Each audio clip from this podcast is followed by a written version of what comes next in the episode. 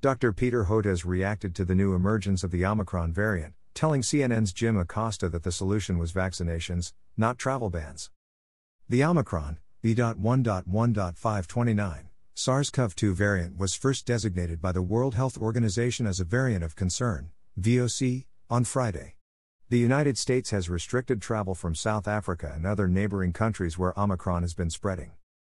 Hotez, a professor and dean of tropical medicine at Baylor College of Medicine, told Acosta it was important to maintain perspective, that so far we've not seen any evidence that Omicron produces more severe disease than any of the other variants, and while some previous variants had been partially vaccine resistant, this new one was unlikely to be totally resistant. There were ongoing tests going on right now, said Hotez, and he expected we would have an answer about how vaccine resistant Omicron might be within the next two weeks. But what about these travel restrictions? Asked Acosta.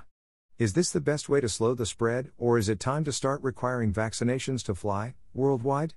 Or to conduct, you know, mandatory testing when people fly in from another country? What do you think? What we do know is travel bans have not been very effective this entire pandemic, replied Hotez, bringing up the travel ban from China imposed by former President Donald Trump, which was unable to stop the virus from entering the U.S. from southern Europe. I think much more productive than travel bans would be refocusing our energies on trying to vaccinate southern Africa, because that's how these new variants emerge, he continued. They emerge out of large unvaccinated populations.